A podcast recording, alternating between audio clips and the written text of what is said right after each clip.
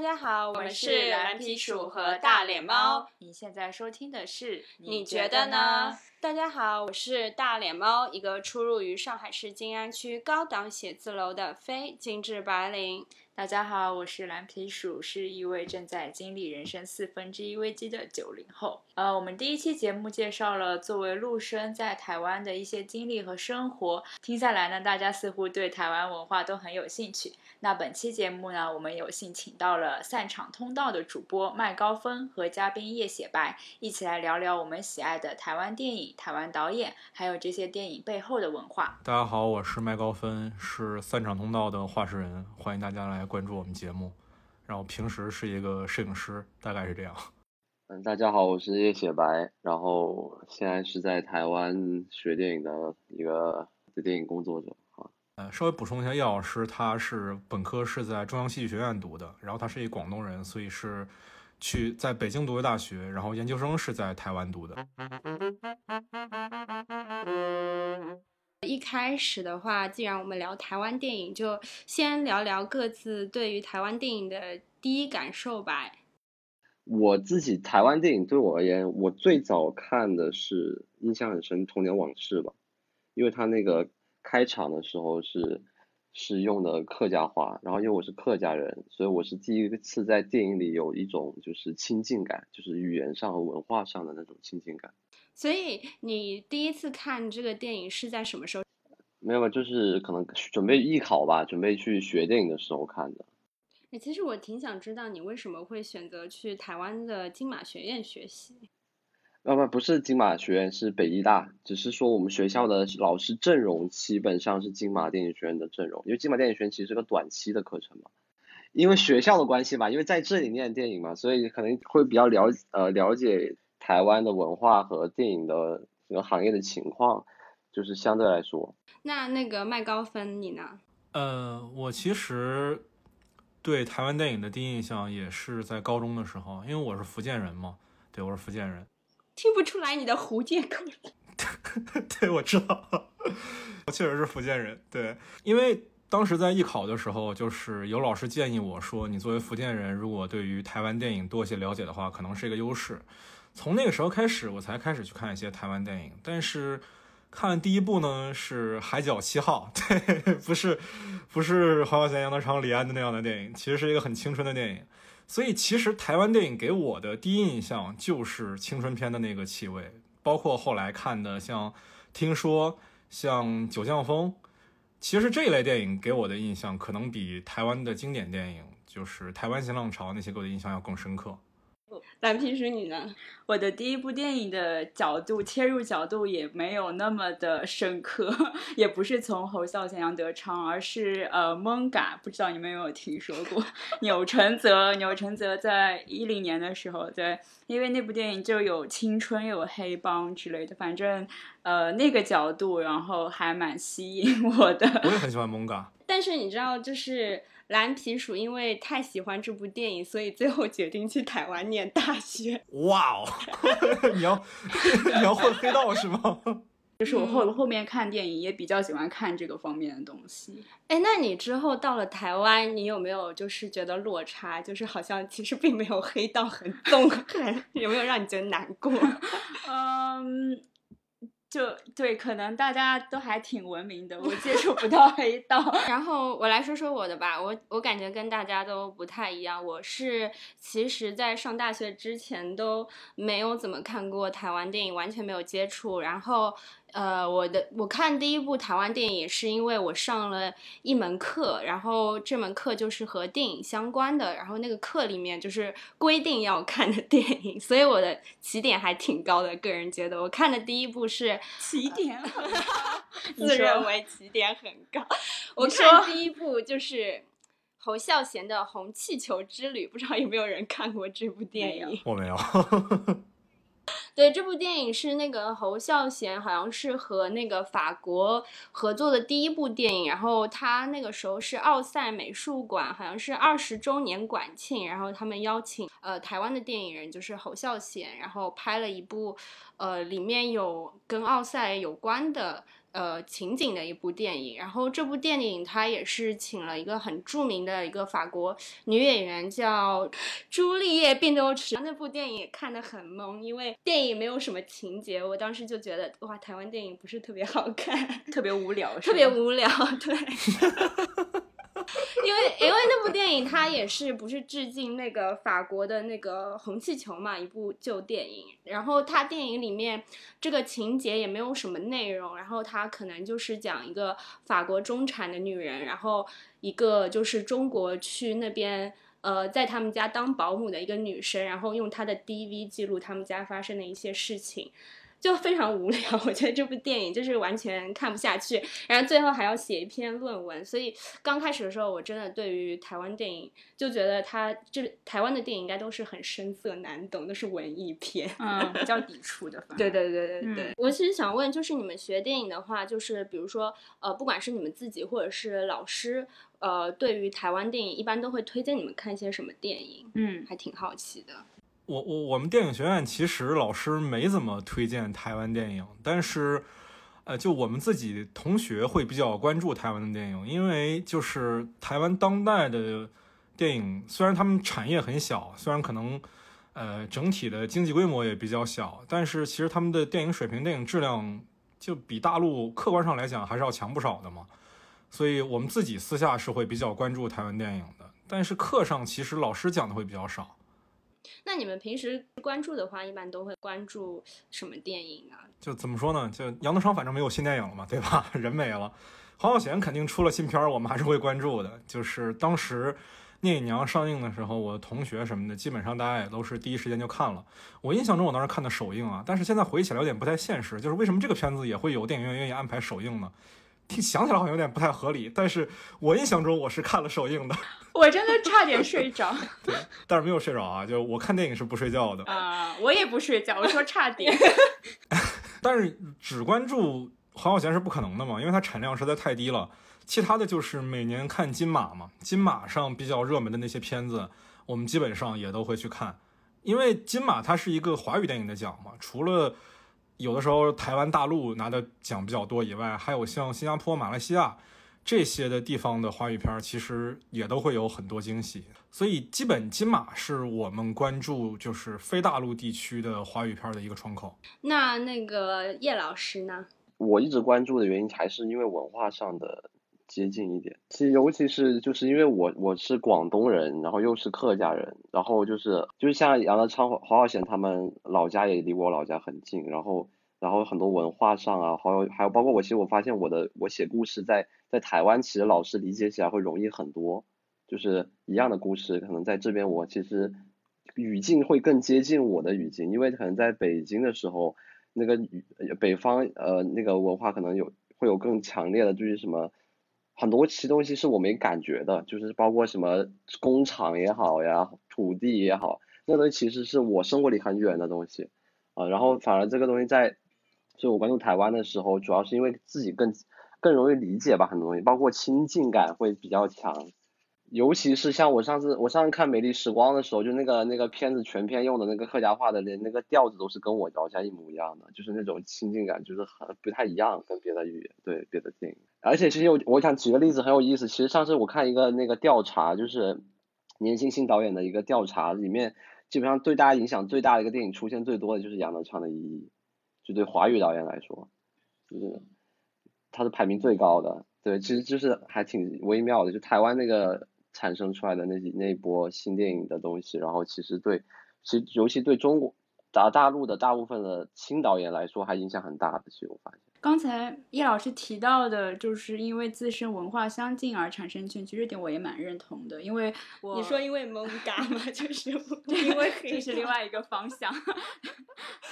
就是跟自身内心的追求过于符合，就就我没办法否认。然后，但还有一点，就是因为我后期比较喜欢的台湾导演的电影，也都是跟我自身的一些童年经历或者是情感的需求是能够有共情的。有没有一些呃，对台湾的了解我是先从电影里面知道的。我之所以会想到提这个问题，是因为之前不是在台湾念书嘛，然后别人就是可能大陆这边的人听到我们在台湾念书，都会说，哎，我之前去台湾的时候，就是有去淡水，因为那个时候有看那个周杰伦的电影，就一定要去那边打卡，所以我才会想说，是不是呃有一些，比如说台湾的风景、台湾的文化，是是因为从电影中了解。我觉得眷村文化还挺明显，就像孤岭街里面那种，就是外外省人和本，好像他们本省人当时的那些问题，这个其实电影里他们很强很常讨论嘛。那因为这个我们以前可能没太去讲过这个东西，然后这个其实电影里会。会引起我们的疑问嘛？就是他们的冲突之所以为什么那样子？我想接那个叶老师说的，因为我那个想这道问题的时候，我也想到了，就是和一些台湾呃一九五零年时候的历史相关，就是他们那时候白色恐怖相关的一些历史，或者是就是呃当时的国民党和台湾民众之间的一些冲突吧。然后我想到一个电影是，呃，有一部电影叫《超级大国民》，不知道大家有没有看过？啊，这个这这故事呢，就是讲当时白色恐怖的时候，有一些呃亲共的人士，他们举办了读书会，然后遭到了国民党的一些严刑拷打，然后他们就是可能出卖了一些自己的盟友，然后致使他们的盟友被呃枪决，然后过了十几年后，他们可能被放出监狱，然后他们重游了一下当时。呃，国民党的一些严刑拷打他们地方，以及这些监狱，然后他们呃，可能对于自己内心的一些悔恨。我觉得这个电影让我第一次就是可能了解到了这一段历史，因为我觉得这段历史可能在我们的课本或者是学习的历程中从来没有遇到过，而且我觉得它对我影响很大，是因为我们去了台湾念书，然后可能。当我们以陆生或者是游客的心境去到那些地方的时候，你可能感觉不到它曾经的历史，因为比如说它里面有一个地方叫呃台北喜来登大饭店，我觉得其实还蛮多游客会去那边住的，也是台北一个比较高端的五星级酒店。但其实曾经它就是一个用来关押政治犯的监狱，然后后来才被改造，或者是像。呃，有一个叫青年公园的地方，也是在那个西门町附近，就是很多当地人会去那边晚上散步啊，锻炼身体。但其实，在一九五零年代，它就是叫跑马丁。然后那个地方是曾经是枪毙政治犯的地方，就是可能你现在以一个当代人的身份去这些地方玩的时候，你可能是觉得这个地方是带给你快乐娱乐的地方，但曾经它可能背后有一个还蛮深厚的历史。我觉得这个电影可能就是对我对于台湾历史的了解，或者是当我走在台湾街头的时候，我可能觉得自己对于台湾更了解了一些。尤尤其是因为台。湾一直没有怎么变过，就是你再过几十年再去一个地方，其实那个没有物理上没有变化，其实你就实打实觉得哦，就是同样的砖，同样的土地，就是同样的楼，就是。对我我我我觉得特别同意，就是呃，因为那个时候就是青青年公园西门町那边，因为旁边有很多像国宅，还有什么什么里，其实都是有点像是曾经的那种眷村文化。就是你走去那边，你如果你跟他们聊天，其实你可以了解到很多背后的历史。那那那个蓝皮鼠呢？我可以接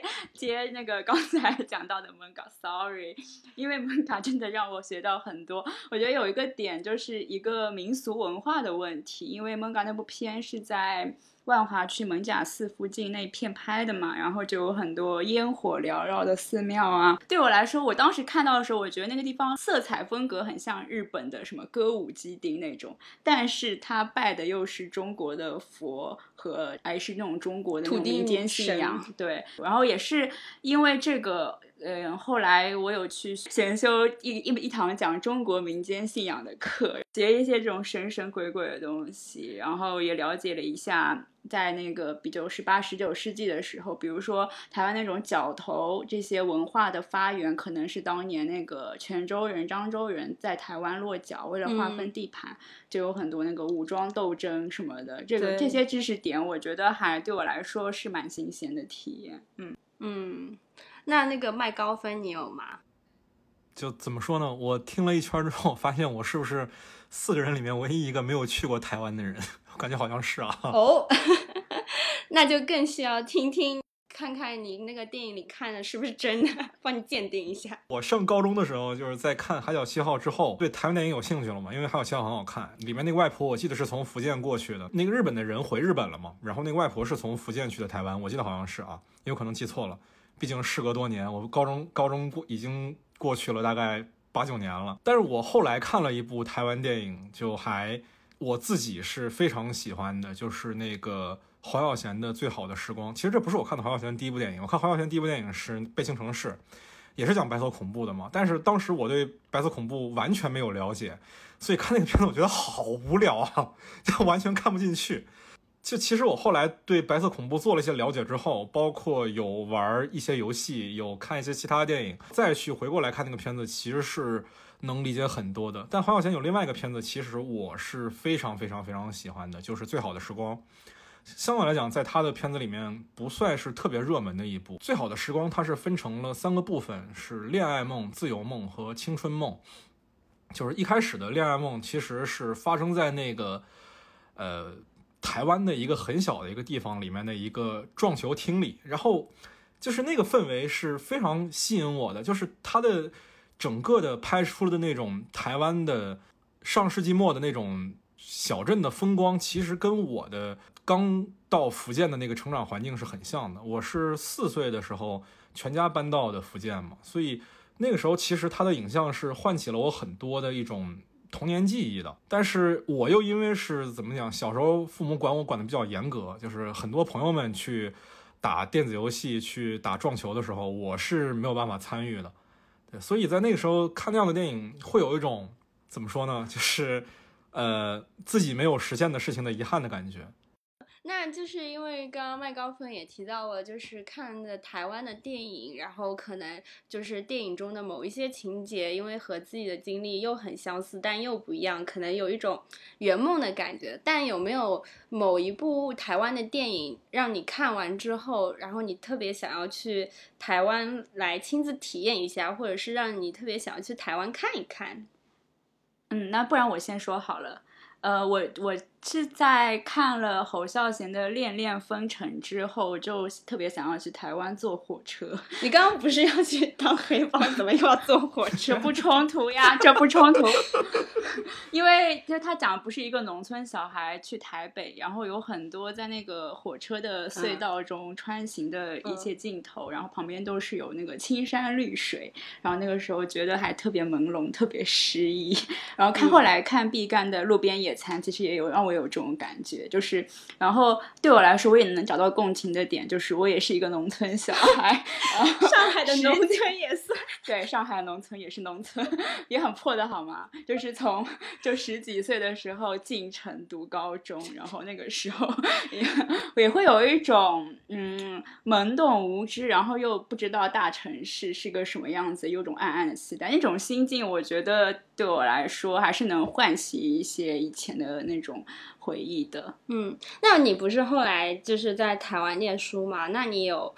呃，就是有没有哪一段坐火车的经历，你会突然让你回想起这个电影，就觉得哇，这个就是我当时看电影时候的心境。因为台湾坐火车去，尤其是我们从北部到南部，我记得是可以选你要山线还是海线。海线的话，它就是沿着海边开；然后山线的话，就是一直穿行在那个山的隧道里。比如说去南部或去花莲什么的，我觉得，呃，每次坐的时候，我都会非常的享受那段时间。就那个电影的画面和我现在经历的是能够重叠到一起的。我在想，就是你刚刚说到这个，其实很多台湾湾电影。之所以拍的就是很有文艺范，或者或者是有一种说不出来的那种氛围感，是不是和就是台湾本身的地理这些都是有搭界的？我觉得台湾电影其实是非常对火车有执迷的，因为就台湾其实不大嘛，他们最主要的这个跨城的交通方式其实就是坐火车。然后之前我看那个黄晓贤的那个《南国再见南国》里面，开场也是一场在火车上的戏，其实。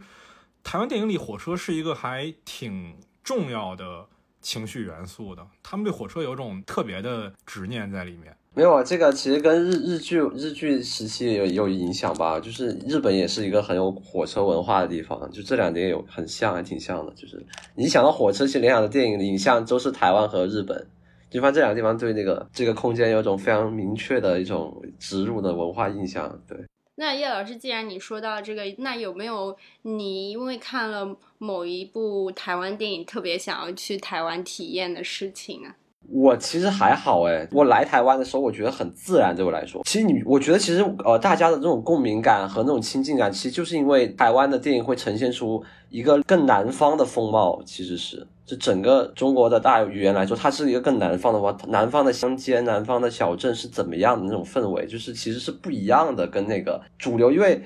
以前第五代、第六代那电影，它尤其第五代，他们电影这种大西北啊那种，其实不是我们的那个生活环境。它不一样，其实。对我，我很想，我其实很 get 不到那些黄土高原。对我真的很没有共鸣感。哎，其实我突然想到，就是虽然这样问，我不知道好不好，但我想说，那是不是比如说北方的，或者是北京，或者是哪里的那些观众，也会像我们 get 不到那些可能西北黄土高坡的电影一样，他们没有办法 get 到，就是台湾或者是南方电影。拍出来的这些氛围或者是内容啊，我觉得不会。我觉得北方的观众看这个台湾电影，就跟呃怎么说呢，就跟看另外一个文化的电影一样，它有一种猎奇的性质在里面。到就是就是仿佛说是现在观众听到台湾电影，听到台湾的这个台剧什么的，想到的就是很青春的氛围。这成为了一种台湾的 tag，它不需要真的很。带入很去深刻的体体会那种情感，只需要去被那个氛围去感染、去带动就好了。所以我觉得这个倒不会是一个障碍。我觉得只是亲近感不一样，就是他对这个东西他的亲近感和他的关系，他他不一样。但是本身打动人，他还是打动人的。本身他是那种喜欢还是喜欢。那那个什么麦高芬，你有没有？因为你说你是我们这里面唯一一个没有去过台湾的，特别想知道有没有因为某一部台湾电影特别想要去台湾亲身体验的事情。虽然说我看你像看台湾的青春电影，像《蓝色大门》、像《海角七号》，或者说听说，都会觉得很好看。但是，呃，我跟叶老师的观点有点相似，就是其实我们的成长环境跟那个氛围其实是区别不是特别大的。我上大学的时候有一次回福建的渔村里去拍纪录片，我觉得那个地方特别的像我在银幕上看到的台湾，都有那种一年见不到头的阳光，然后。呃，也都有海，然后大家都在讲着我听不懂的话，还有就是那边也非常的迷信，福建的渔村里也是一一堆的各种的神仙要拜，呃，然后一旦这个比如说嫁娶，比如说是葬礼什么的，其实都非常的有非常多的习俗。我自己虽然就是我说我是福建人，但是我是出生在北方嘛，然后是四岁来到福建的。而且我是一直待在城市里，所以直到我去上大学回来拍那个纪录片之前，我对福建的农村文化其实是都是不太了解的。那次拍纪录片的给我的感受就是，这个真的就是很像台湾电影里看到的，所以我反而没有觉得说台湾有哪个地方会特别的吸引我。就我觉得可能是台湾的人会更吸引我。就台湾的人，不管是在电影里还是在我看到的一些报道里面，其实他们跟福建的。这个渔村里面的人的一个很大的不同，就是他们并不急于去挣扎着去更大的地方，但是福建里的渔村的整体的一个氛围，就是总要把自己的孩子往别的地方去培养，不管是去北上广，还是说是去呃福建里面的省会福州，还是说去哪里，就是不希望孩子还留在渔村。但是好像我看台湾电影，包括我认识的台湾的朋友，他们都没有说觉得。就是在比如说台南小地方生活有什么不妥，他们觉得这样很 OK，满足于自己当下的生活状态。我也不说这个是好，这个是不好，但是很吸引我。我觉得很同意，因为就是我们在我们第一期节目也有聊到说，好像我们周边的同学也没有说一定要呃出来之后出人头地，他们可能也就是找一个自己觉得还不错的工作，然后每一天都快快乐乐过就好了。生活中的小确幸。哎，刚才我突然想到，你因为你们两个都说觉得台湾的文化跟自己出生成长的环境还是蛮相似的嘛，有文化上的这种亲近性。你们有没有看过那个《赛德克巴莱》？就是讲台湾的少数族裔群体。雾社事件的那个事儿，对对对，原住民。因为我一开始也对台湾不了解的时候，也认为它是以闽南语文化群体为主的一个一个社会。一直到那部电影给我科普的，就是说，其实台湾的原住民是很丰富多样的嘛。对，对这部电影你们有什么看法吗？虽然他也是这个魏德胜拍的，就是《海角七号》的导演，但是我觉得台湾电影走这个方向是走不通的，因为。其实台湾的市场环境支持不起这种大片的拍摄，《赛河巴莱》虽然在台湾票房很高，但是它也是赔得很惨的，因为就台湾就这么大的市场环境，然后这个题材你放到大陆，大陆人又不爱看，那就没办法了。说到这个，我就是一开始就是说聊聊自己对于台湾电影的感受。其实我一开始写的就是台湾电影，基本上写的都是呃身边人、身身边事，好像没有什么特别多的大制作，基本上都是这种小清新的文艺片为主。嗯，那既然说到这个的话，我觉得叶老师是不是可以给我们稍微科普一下，就是台湾电影的整体的产业的发展？我其实觉得可以有个很好的科普点，在于说，我们经常讨论说什么大陆地区也好，香港电影、台湾电影，就是它之所以分成三块，其实最早的逻辑其实就是从四九年三波人分到了三个地方开始的。当时呃，上海是。电影种地嘛，然后因为四九年的两呃分开了之后，然后有政治信仰的人，他留呃留在大陆地区，然后这是一波人成为了后来的我们大陆地区的电影的掌掌舵的人。然后当时有一波人就是发现两边啊很乱啊，内战啊什么，从上海都躲到了那个香港去。在上海的时候，就是一波拍商业片的人，就是要拍类型片，电影就是要挣钱的，这样的人都去了上香港继续拍那些挣钱的电影。然后跟着国民党去了台湾的人呢，就是当时体制内的人，就他们的前身叫做，就那个中影厂的前身就是叫呃农教电影公司和那个官营电影制片厂，就是他们两个的那任务，你听名字就很清楚，就是一个就是。体制内去拍新闻片的啊，还有就是农教嘛，就是拍这种啊关于反共的，或者还有还有那些呃教育类意义的片子的人，就是说你会发现这三个地方的风貌也会跟当时留下来三边其实都有不同的意识形态和他们的身份，还有直接影响到了现在我们看到这三个地方的风貌。你像一讲到商业的东西，类型片，以及会一定是香港的那个根据地，然后台湾当时其实。因为这个原因，呃，其实技术是很落后的，然后拍摄，其实你知道在体制内干活的，然后他们就只是拍任务嘛，所以说台湾有很长时间其实是没有什么艺术性的，他们电影其实就是更服务意识形态的时候东西。是四九年以后，就是台湾是先是台语片很流行，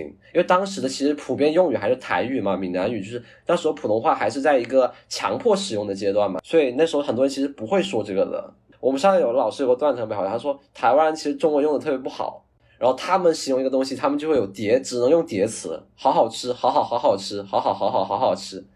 好棒棒，好棒棒，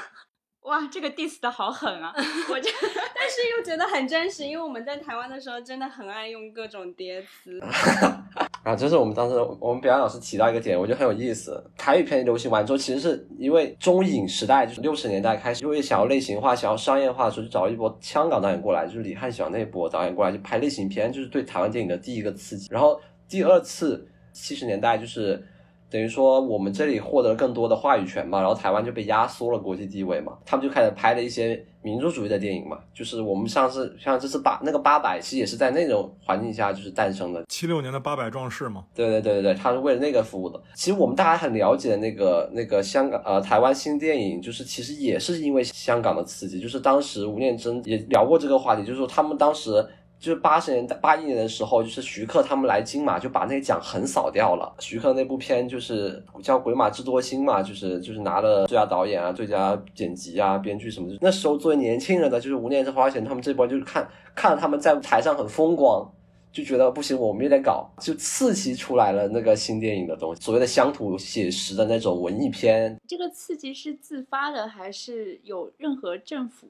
方面的补辅助吗？或者是推广？没有，就是当时中影厂是开始话语权掌握到了他们这些年轻人手里，呃，然后他们就开始搞对，然后他们就开始拿这些钱来做事。然后比如说，为什么第一部所谓的那个新电影开单做叫《儿子大玩偶》是三部合拍呢？就是因为这样子我们可以用少的钱培养更多的导演。就我一部片长片的钱，我拍成三部短的，那就可以同时培养三个导演的东西出来。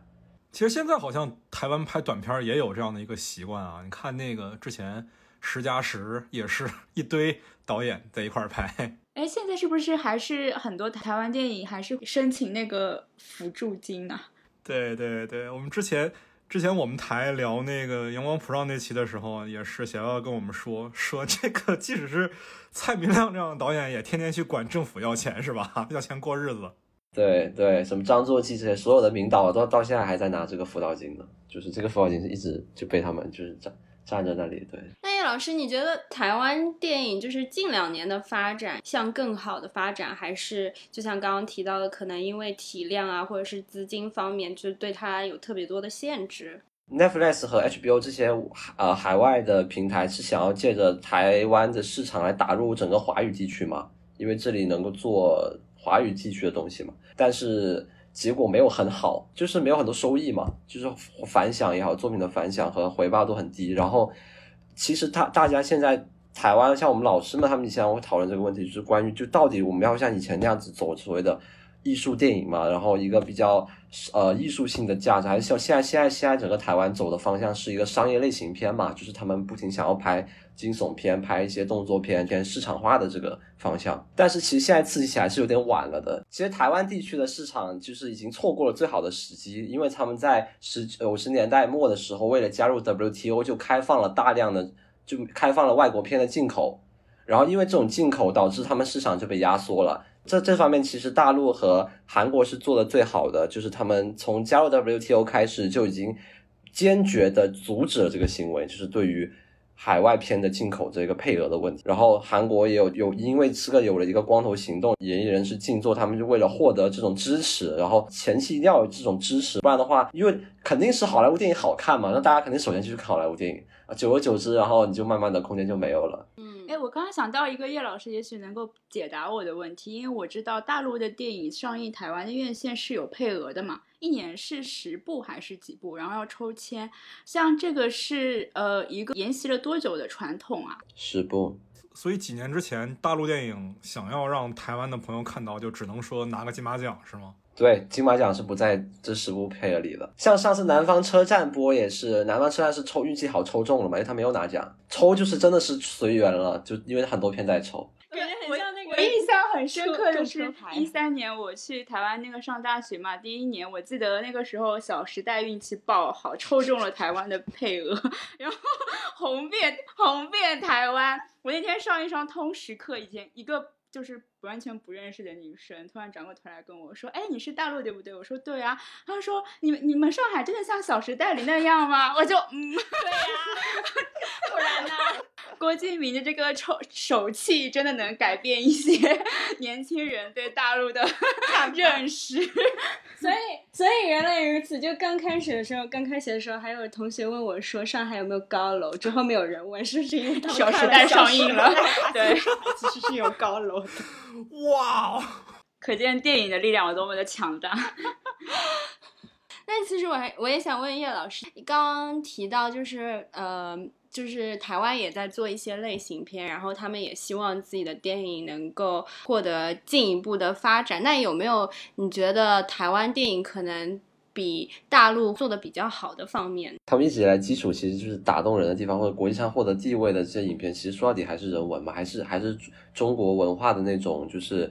那一面的东西才会打动到人的，其实是更更持续的、更有效的东西。其实这种体量，其实他去做类型片、做那种商业片，他的他的那个拿到的钱，其实跟现在一个网大的投资是差不多的。他这那个体量其实玩不出什么花火的东西，因为他钱就真的很少，所以走出来的话本身就是一个比较难的事情。但是我觉得好像台湾的言情片在近些年的发展挺不错的。对，我觉得其实这个言情片是属于台湾人文的一部分，就是大陆的朋友们听到台湾电影四个字。你除非是对台湾电影有些了解的人，会想到李安、杨德昌、黄晓贤，其他的人想到的全都是青春片嘛。所以，如果说他们有一个自己专属于自己的类型片的话，那就是台湾的青春言情片。就我刚才提到的《最好的时光》，你说它是黄晓贤的一个一个作者电影没有错，但是真的，你看里面的他的三个短片的三个故事，全都是舒淇和张震谈恋爱。对啊，所以其实。呃，我觉得这是融合在他们的一种文化表达里面了的，就是我们很难摘出来说它就是一个。纯属于商业的，而不属于人文的东西。他们有传统的，其实他们在七十年代的时候，就是侯孝贤最早拍的什么《风和踢踏彩》那些，其实就是他们叫学生电影嘛，就是拍就是这种大学恋爱啊，然后就是校园的这些东西，就是在七十年代的时候就已经是一个很卖的一个类型。那说到台湾电影，我觉得不得不提一下的就是台湾的金马奖。不知道两位对于台湾金马奖有什么想要聊一下的吗？金马奖这个事情，其实这两年大家都知道，就是出了一个事情之后，金马奖就跟大陆的关系就断掉了嘛。其实之前就是金马奖是非常青睐大陆这边的，很多的重量级的奖项都是给了大陆的影片，比如说像《大象席地而坐》，比如说当时还有那个影帝给的是徐峥，徐峥之前是范伟，包括金马这几年最捧的一个青年导演是谁呢？是毕赣，对吧？但是现在其实也就一年吧。这个今年的金马奖，这个没有大陆电影之后，其实一开始大家都是觉得那金马完了嘛，就是之前最大的来源就是大陆电影，那大陆电影都不来了，那金马怎么办呢？但其实我发现是金马现在的一个风向，其实变成了一个边缘华人的奖项。所谓的边缘华人呢，其实就是我觉得是啊，就是刨除掉大陆、港、台，台湾不一定能排除掉，但是大概就是你看今年的。那些电影，比如说像《热带雨》，它是陈哲艺拍的嘛？陈哲艺他是一个新加坡人，对吧？今年金马奖还有一个比较热门的片子是那个《卓人秘密》，是赵德胤拍的。赵德胤是一个缅甸人。当然，这个他们俩之前就已经在金马奖上获得过很多提名了。其实，金马奖这几年一直在做的一件事情，其实是。团结整个华人社区这件事情，我觉得是非常了不起的。当我们在探讨到华语片这样一个概念的时候，它不是一个国家的概念，它不只是只属于大陆的，也不只是只属于中国这个概念的，它是一个更大的概念，哪里都有华人。这几年也会有一些比较有名的讲这个在欧美生活的华人的电影，比如说《别告诉他》嘛，对吧？其实是比较希望说，在文化的沟通上，我们不要有隔阂，不要因为政治上的观点上的不同。而产生割裂，这个其实是不管以后政治会走到哪个方向，我们的文化它还是同根同源的。其实我其有点难过的，在我个人而言，就是我当时来的时候，可能金马还是一个很重要的对于前清创作者的一个平台，就是它的创投也好，它的它能给到的资源也好，它的它的公平性也好，只是说我一来就出现了一些事情，然后这边就不疾而终了。包括跟朋友聊这个事情，我们发现一个很有趣的事情，就是。金马电影学院的毕业生和整个金马创投走出来的所有片子，基本上都是华人，就都是这个台湾地区以外的人的创作者的东西。本土上的那些人很少的能够再通过金马那得到机会，或者是他们能拍出更好的东西，其实不会。所以说，说明金马是一直以来它的它的公平性是比较好的，然后同时它是一个就对年轻创作者比较友好的一个平台。因为电影它一定会论资排辈，它有很多的这个层级关系。金马这种经常有处女作可以一下子到顶上去，这是很少的。这种所有电影节，包括国际上的三大电影节都不可能这样的。你要要从每个单元每个单元一步爬起来的。那接下来就是想要聊一聊个人一些的东西，就可能大家说说有没有自己特别喜欢的台湾导演，然后说一下喜欢的原因吧。我还挺喜欢张作骥的片子。他的电影都有一种很野蛮的、很野的感觉，他是那种很底层的生活状态，然后人物都非常的激烈。我觉得打动我的点就可能在于他的那种直接吧，就是所有里面的人物的生活方式、表现方式，就是一切都很一很用力、很猛，就很生猛的一个导演，就跟他现实中的故事也一样，很令人入狱的，然后也有很多。戏剧性的事情，对他是在狱里领的金马奖是吧？我听说是，他还在狱里拍了一个短片，就就是 他上次那个咸水鸡的味道也是也是在狱里拍的，反正啊，他为什么坐牢啊？性侵就是被人告吧？那那个麦高芬呢？有没有特别喜欢的台湾导演？啊，我特别喜欢台湾导演。如果我们不提最有名的那些人，不提杨德昌、李安、侯孝贤的话。我觉得我想推荐一下钟孟宏，阳光普照导演。我是为了做阳光普照的节目，特意去把他之前的片子都补了的。我看了一些他之前的作品的时候，其实反而的感受是，他是台湾电影人当中为数不多的愿意去做类型化尝试的呃名导吧，因为其实台湾也有拍的一些类型片嘛，比如说拍《角头》也是拍黑帮片的，但是呢，在这种有个人风格的、自己个人风格比较强的，而且有一定的怎么讲艺术造诣的导演当中，他是比较少见的愿意去做类型片的。他之前拍过一片子叫《一路顺风》，其实是一个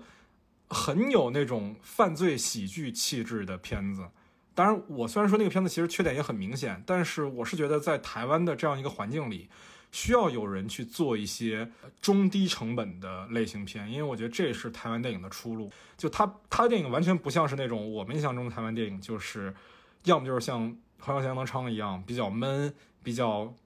长镜头的、比较严肃的，他不是那种的。他但他同时也不像说是呃郑文芬、林书宇那种拍。青春的爱情片的，他也不是那种。他拍的那几部类型片，比如说像《停车》、像《一路顺风》，其实是比较像盖里奇的电影的。对，而且他是一个自己导演、自己摄影的一个导演嘛。他在摄影的时候，自己给自己的化名叫中岛成雄，而且也帮了很多台湾的年轻导演去做摄影。他拍了个，他也是大佛普拉斯的摄影嘛。他也做导演没有很多年，他是零八年拍的自己的处女作嘛，到现在也就十多年而已。啊！但是他一直有在帮台湾的这个电影在推着往前走。那那个蓝皮鼠，你呢？你有什么喜欢的台湾电影导演吗？我本身还蛮喜欢杨德昌，就是也一定要说一说大导演。最喜欢的是《孤岭街》，我们就不说了，因为是我最爱的黑帮题材。又是黑帮，sorry。然后。还有一个是《一一》这部电影的话，我印象比较深刻的是，因为它描写的是台北九零年代中产家庭的一个生活嘛。我对那个吴映真那张每天都很苦闷的脸印象非常深刻。的爸爸。对对，而且而且他永远穿着一身不合身的西装嘛，就是西装要比他的体格要显得大很多，感觉这个人好可怜的样子。是一个很空的白衬衫，然后他那张脸，我真的觉得代表了一个就是 发展后的城市大多数中年男人的脸，就是那种感觉。对对，插一句，就是你知道，我这部电影是跟我爸妈一起看的，然后我爸妈一边看一边说：“哦呦，对的，对的，对的，就是他们的生活，在在上海的白领感到共情。怎么讲呢？就是他是。”描绘了一种非常琐碎的中产的日常生活，但每一刻都好像自己的生活能够有所在里面体现出来。嗯嗯嗯。叶老师刚才要说什么吗？没有，我呃我我想说，吴念真到现在也还是这个台湾现在最标准的那种那个中年形象，就是什么钙片广告、马桶广告、中华电信广告，你就发现他出现在所有新闻媒体的各个广告里。我在易老师那个课，他的办办公室上课，然后他的那个马厕所就是一个吴念真举着一个，就是比着个大拇指的厕那个马桶盖，就是我印象很深。哇哇，这个好毁啊！我的天呐，我还没有看过哇！我天啊，我滤镜碎了呀！我的天啊，什么滤镜？你对吴念吴念真的滤镜是什么？知识男中年，就是你知道吴吴念真的微博叫吴念真老先生，然后是他自己在自己书房那张照片。就是他给我的气质就是一个很文人的一个气质，然后你想让这样一个人去代言马桶广告，我的天哪！人家只是一个很苦闷的中年人，还是要吃饭，还是要恰饭啊？那我感觉我我的这个喜欢的导演没啥好说的，我就平平无奇。我觉得我个人没有什么特别特别喜欢的，就是一定要说的话，可能还是李安。为什么呢？因为就是一开始我的起点太高了，看了侯孝贤，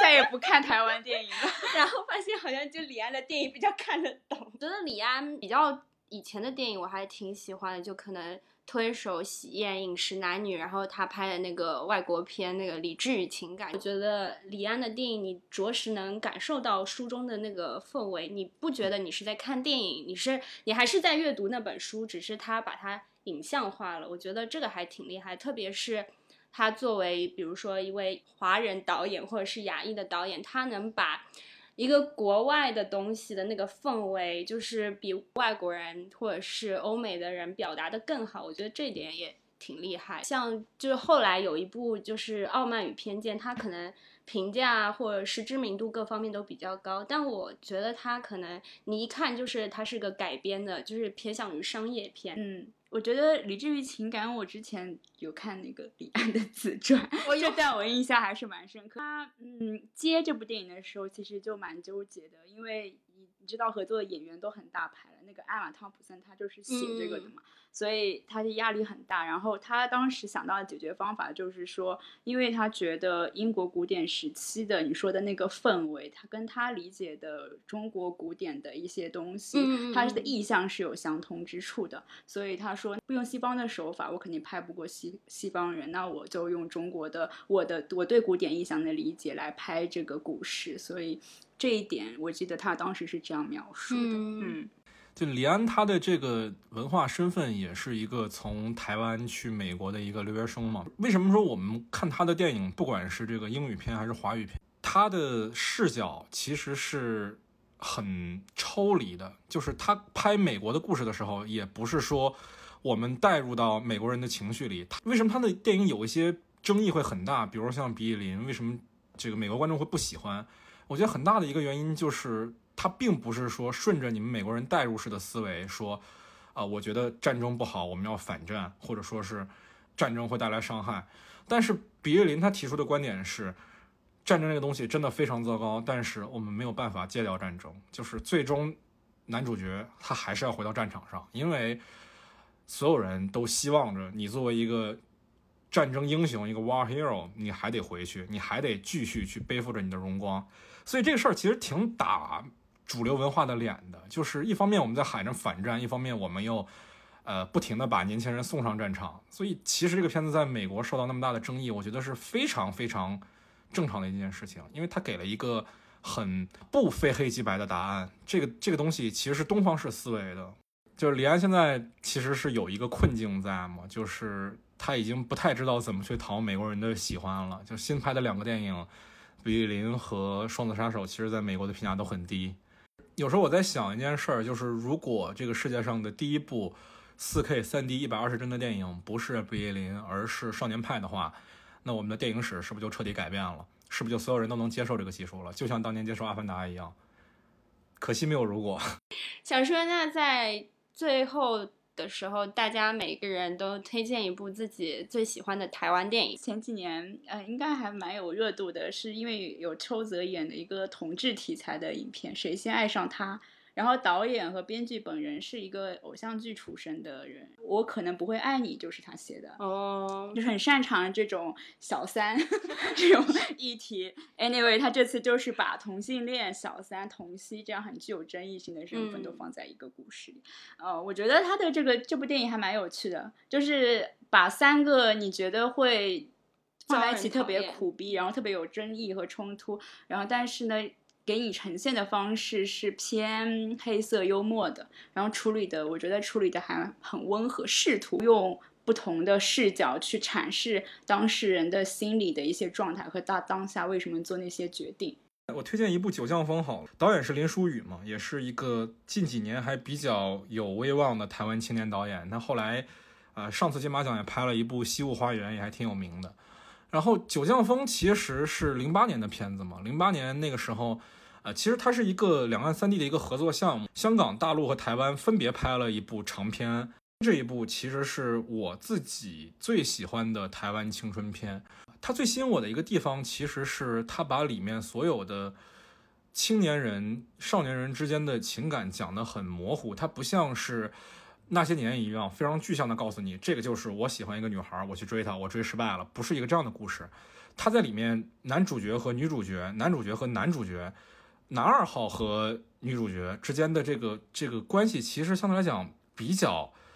不是那么清晰的。你像他有点像蓝色大门，但是蓝色大门给出来的答案其实特别清晰，就是桂纶镁饰演的女孩，她是一个同性恋嘛，她是一个拉拉嘛。但这部电影不是，其实很符合我的一个观点，就是人的性取向它不是一个非常清晰的非黑即白的一个东西。对，尤其这种东西在华语的范围的表达里面其实特别少。你像其实谁先爱上他的，它也是一个纯粹的告诉你，就是一部同志电影嘛，对吧？呃，还有一个氛围就是里面讲那个台湾的职业棒球联盟嘛，那个那个东西是真的让我觉得说台湾跟福建的乡下是很不一样的一个感受，就是那是台湾文化里更接近于日本的部分。它里面还有涉及到一个点，就是青年人如何看待死亡嘛。其实这个话题也是我自己觉得很有趣、很值得关注，但是在青春片里又涉及的非常少的一个点。呃，我想一想，我推日常对话吧，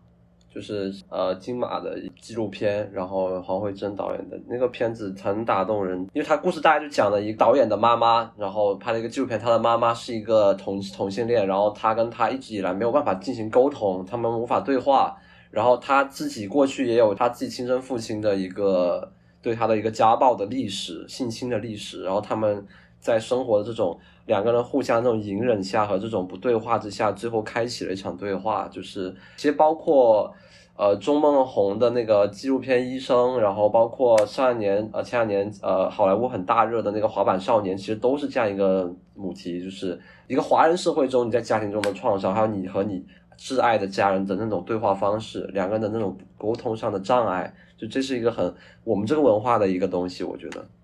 然后我来推荐一下蔡明亮的《你那边几点》，就是蔡明亮的电影，就很多电影虽然看不懂，但这部电影我算是看懂了。具体这部电影讲的内容就是。呃，男主角的父亲，然后死后，他在那个摆摊的时候看到了一个女生，然后爱上了这个女生，但这个女生就是去往了巴黎，他希望通过各种方式吧，来和这个女生获得一些连接，就是一个很简单的故事，就是跟他其他电影。一样也没有什么情节，然后也没有什么台词，大概只有两三句吧。就是讲了在城市中的孤寂感吧。我觉得可能和我个人的一些经历还挺相似的，所以特别是留学的时候，就可能身边没有什么特别认识的人。我重看这部电影的时候，我就疯狂的落泪，我就觉得触动到了。另外一个，我是觉得，呃，很多时候看电影的时候，你还是需要全神贯注的去看，然后你需要去拼命的理解这部电影。但是我觉得我看这部电影的时候，慢慢的看它还挺适合放空，但是又有一种你获得了和世界的一些小小连接的感觉。你这个非常非常像诺兰的说法，就是不要去理解，去感受。哎，其实我也蛮喜欢蔡明亮的电影的，我之前最喜欢他那个《天边一朵云》嘛。它是一个情色片。其实我在看《天边一朵云》的时候，感觉到就是，即使是两个人同床共枕的时候，它依然是一个非常孤独的时候，就是还挺当代的。但是它又是一个二十年前的电影，我觉得还挺有前瞻性的。我记得我们系上做毕业演出的时候，然后我们排戏的那个指导老师就突然对我们所有人说了一句话，他说：“你有看过蔡明亮的电影吗？”我知道大家都很讨厌，因为他的电影很慢很无聊。但有的时候很多人都不懂得慢下来，但你们就是要慢下来。对对对。可能我们做一个东西就一定要起承转合，一定要追求一部电影把东西塞满，大家才觉得物超所值。但就是你不会。慢下来，你不会就是又说到我刚刚说的，就是你不会感受，你知道吗？我有个小点，就是是因为像蔡明亮和王家卫也好，这种大家看表面上看起来最讲状态的导演，他们最早期其实都是非常职业的编剧。就是早期蔡明亮也是写很多话剧，也给很多包括王彤这些导演写剧本、写类型片剧本。就是包括王家卫这也是最早在 TVB 就是那种每个礼拜都要写剧的人，就他们其实都是非常会写故事的人。所以他们第一部片都是很好看的，就是那个青少年哪吒和那个旺角卡门。所以到后面他们就越来越把那给扔掉了，因为他们很会拍那种东西。其实是不是有点像那个电影界的毕加索？就是毕加索前期也都是画，也都是画写实的油画，然后后期艺技术非常娴熟以后就转为抽象。对，突然感到了一种怎么讲艺术史的不谋而合。听完了我们推荐的台湾电影，我们也想知道大家有没有喜欢的台湾电影呢？如果你有想要推荐的台湾电影，请在留言区告诉我们吧。以上就是我们本期节目的所有内容。再次感谢散场通道的主播麦高芬和嘉宾叶谢白参与本次节目录制。喜欢我们节目的话，欢迎前往苹果播客、Spotify、小宇宙 APP 以及喜马拉雅、网易云音乐、荔枝 FM 订阅我们。近期我们也开通了微信与微博，欢迎搜索。你觉得呢？What do you think？关注我们。那我们下期节目再见。